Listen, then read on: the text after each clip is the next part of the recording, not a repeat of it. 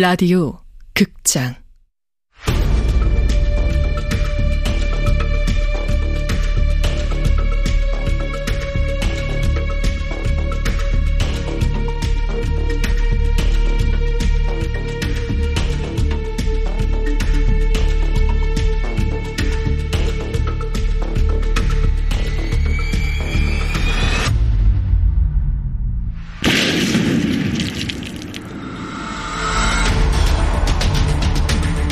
원작 이서영 극본 김민정 연출 황영선. 열네 번째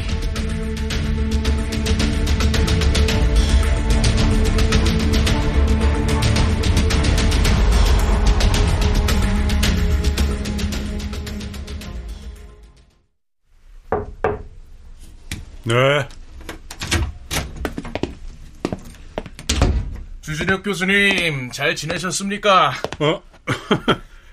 언제 왔어? 엊그제 왔지. 여행은 좋았고? 음, 그럼. 여행은 늘 오라. 가족들도 좋아하고. 부럽네.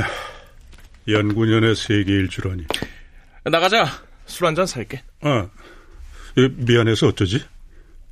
얘 술 마실 기분 아니야? 아, 나도 이제야 뉴스 봤어. 아유, 깜짝 놀랐네. 나가서 한잔해. 가자. 여행 얘기나 좀 해주라.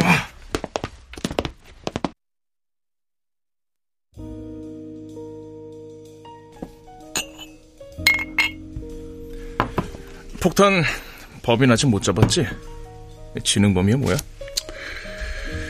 다 끝나면 얘기하자. 골이 아주 딱딱 아프다. 애들 이야기는 뭐야? 그 인터넷이 아주 난리도 아니던데.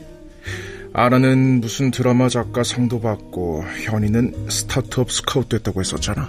다 헛소리야. 자기 집에 자살 취하려고 폭탄을 보내? 상식적으로 말이 안 되잖아. 헛소리일 줄 알았어.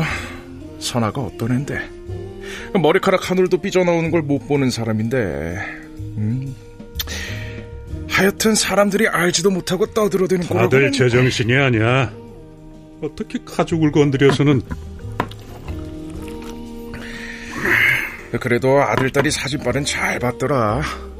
인물이 훤한 게 선아를 꼭 빼닮았어. 쌍둥이들 공부 좀 더 시켜서 강의 좀 해보라고 해. 선아 닮았으면 머리도 좋겠네. 아니 근데 이 자식은 말끝마다 선아 선아 하는 거야. 건이어서 우리 집 얘긴 그만하지.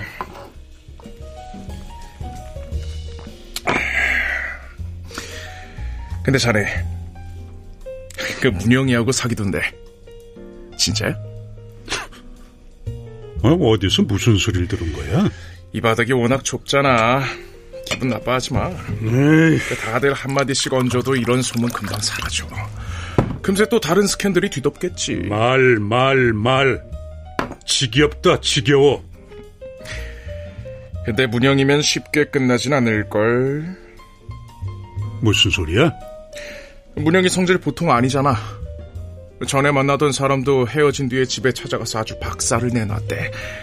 뭐 TV고 뭐고 논문 쓰던 컴퓨터까지 부숴가지고 난리가 났었다던데.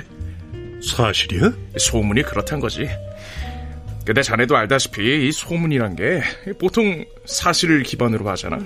자네랑 문영이 사이도 그렇고. 아무튼 조심해. 그러니까 안 그래도 학교에서 폭탄 때문에 탐탁지 않아 하는 모양이던데. 문영이 일까지 불거졌다간 골치 아파진다. 폭탄보다 더 심각해. 걱정해줘서 고마워. 어? 왜 이래? 진짜, 아, 진짜 걱정돼서 그래. 요즘 그런 거 워낙 예민한 거 자네도 잘 알잖아. 그래, 고맙다고. 아, 근데 선아 같은 여자를 두고 바람을 다 피우고, 어, 자네가 그럴 줄 몰랐어. 헤어질 생각이야? 아, 헤어지긴 누가 헤어져. 말도 안 되는 소리 하지 마. 그래. 무슨 일이 있어도 가정은 지켜야지.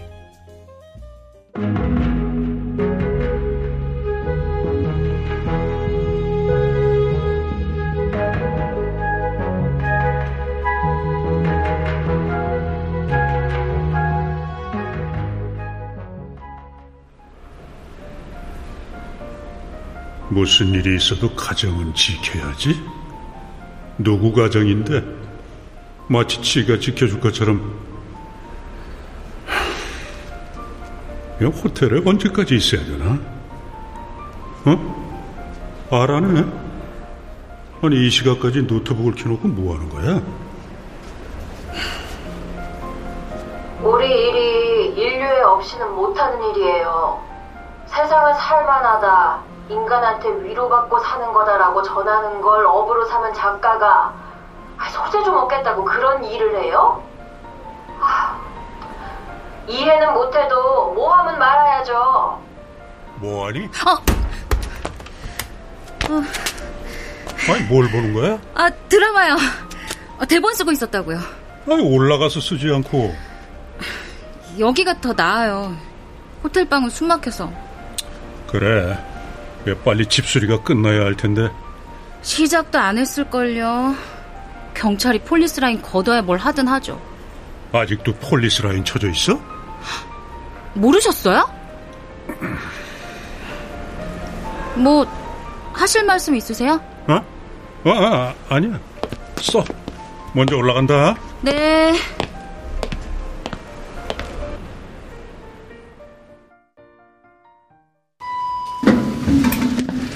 우리 막내는 뭐하나 벌써 자려나? 언니 키 없어? 아빠다. 왜? 엄마 없어? 뭐 우리 딸 보고 싶어서 왔지. 어? 아빠 술 마셨어? 조금. 어, 냄새. 들어가도 될까? 네. 근데 방이 좁진 않아? 어쩔 수 없죠, 지금은. 책상이 없네. 숙제는 어떻게 하고 있니? 나 요즘 학교 안 가는데. 어? 왜? 그냥 자율학습 한다고 했어. 승아, 뭐 먹고 싶은 거 있니? 갑자기 왜? 우리 다 같이 외식 한번 할까? 어디 레스토랑 갈까? 검색해봐서 가고 싶은 데 있으면 말해. 아빠가 예약할게. 레스토랑이야 이 호텔 스카이 라운지에도 있대. 어, 거기 갈까? 물어보고 언니한테. 야, 좀 좁네. 쉬어라. 아빠 간다.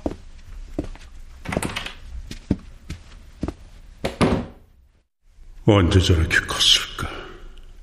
어릴 때내 무릎에 방석 삼아 앉던 응석바지 딸이 머리를 쓰다듬을 수도 안아줄 수도 없을 만큼 커버렸다. 커버린 만큼 거리가 생겼다. 온 식구가 둘러앉아 밥 먹은 게 언제였던가. 늘 바쁘다고 밖으로만 돌던 내가 문제다. 난 정말 바빴었나. 일에, 관계에 치여 집에 와도 쉴 수 없어 밖으로 돌았을 뿐. 나도 어쩔 수 없었다.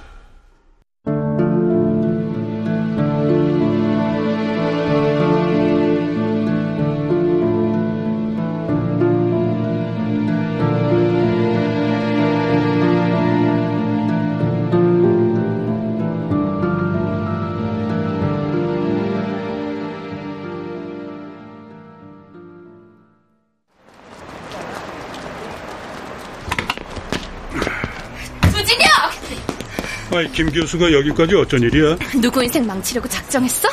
내가 폭탄을 보냈다고? 무슨 말이야? 모르는 척하지 마. 세상 다 아는데 당신만 모른다고. 아, 여기서 이러지 말고 연구실로 가자.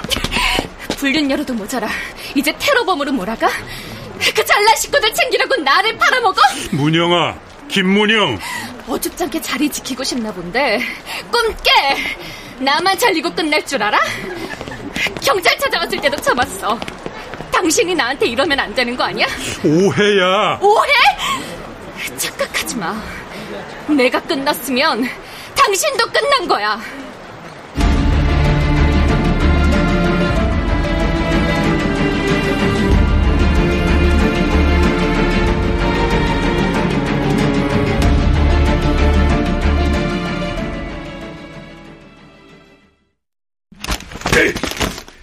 이렇게 꼭 끝장을 봐야 하나? 인간에 대한 최소한의 배려도 없어? 너도 자유, 사랑 다 갖고 싶다며? 서로 얽매이는 사이 싫다며? 난 너 하자는 대로 다 해줬어. 너 즐길 거 다 즐기고, 이젠 손톱만큼도 손해보기 싫다는 거야? 지금은 어떤 상황이야? 우리 집에 폭탄이 터졌고, 우리 애들이 전 국민 앞에 다 까발려졌다고 드러내기 싫은 모습까지. 나도 마찬가지야! 너라도 좀 가만히 있으면 안 됐니? 그러나, 연구실에 들어온 후로 난 아무 말도 하지 못했다. 침묵을 깬 건 문영이었다. 경찰에 꼭내 이름까지 말해야 했었네.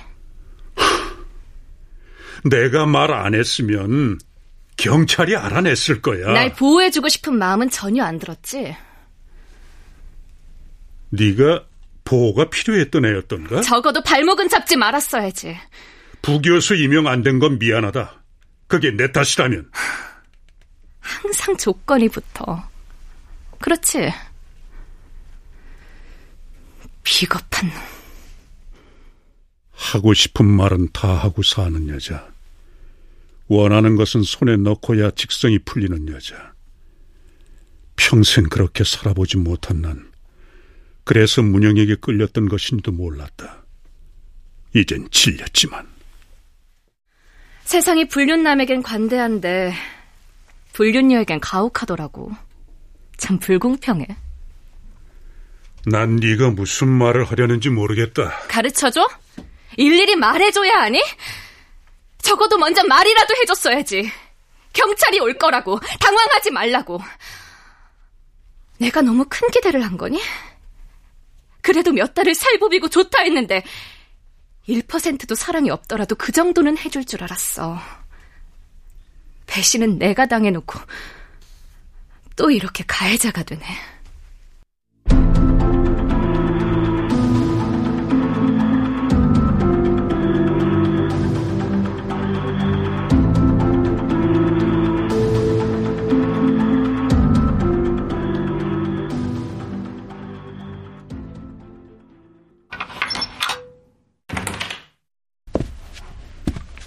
나왔어.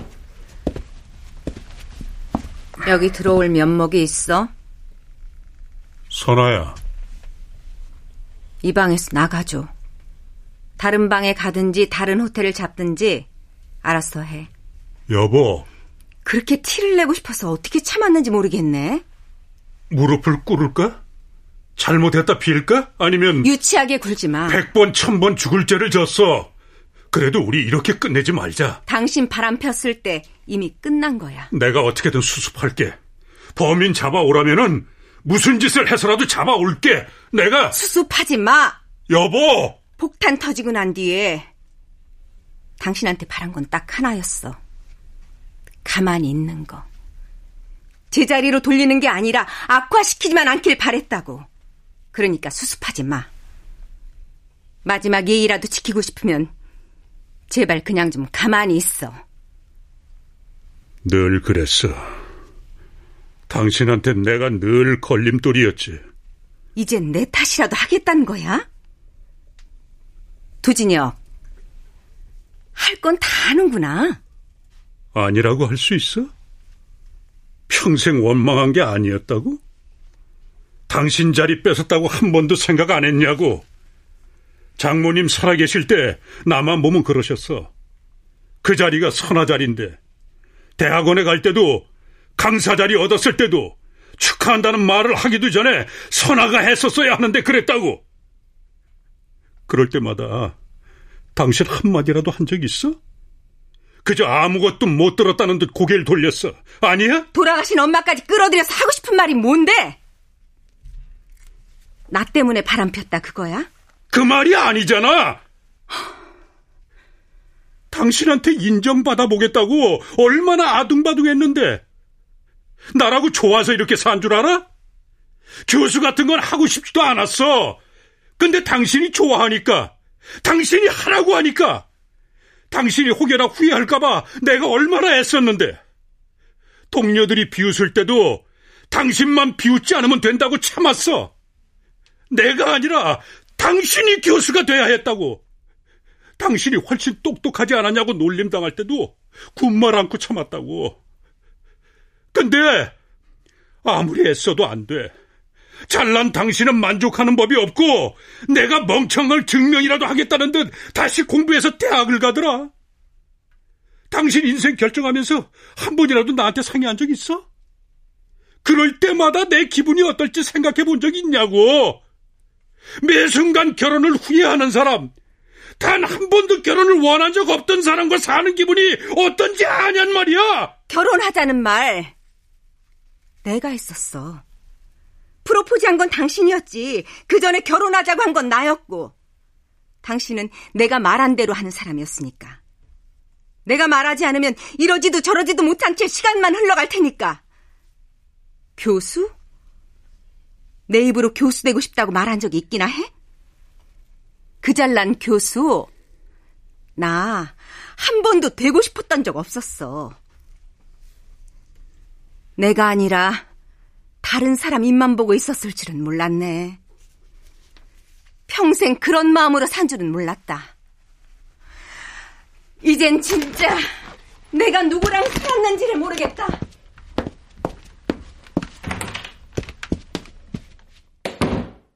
몰랐다.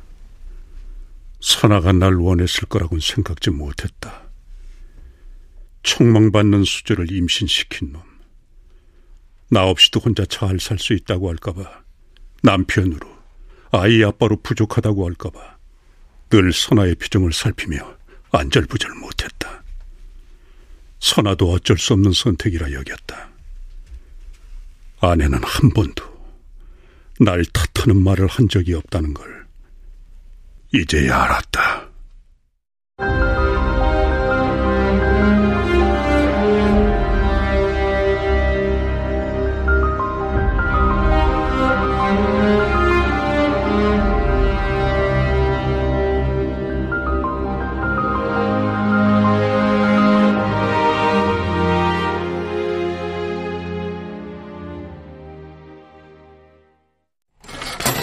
에휴, 내 주제에 무슨 호텔이냐?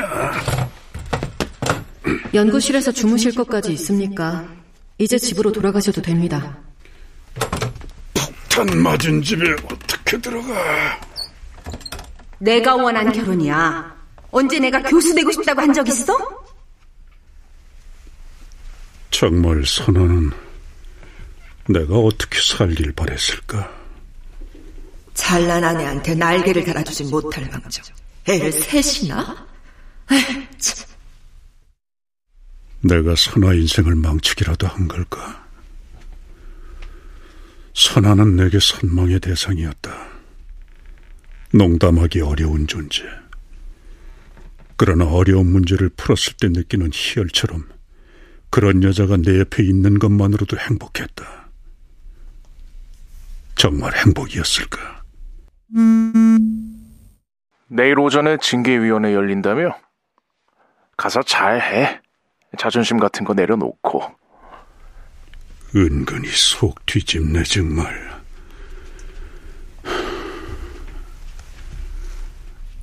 징계위원회에서 해임이 되면은 어디로 가지? 아내도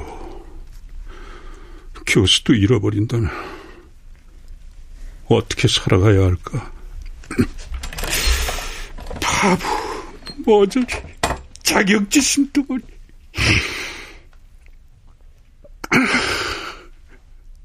한순간도 누리질 못하고 후회나 하고 있고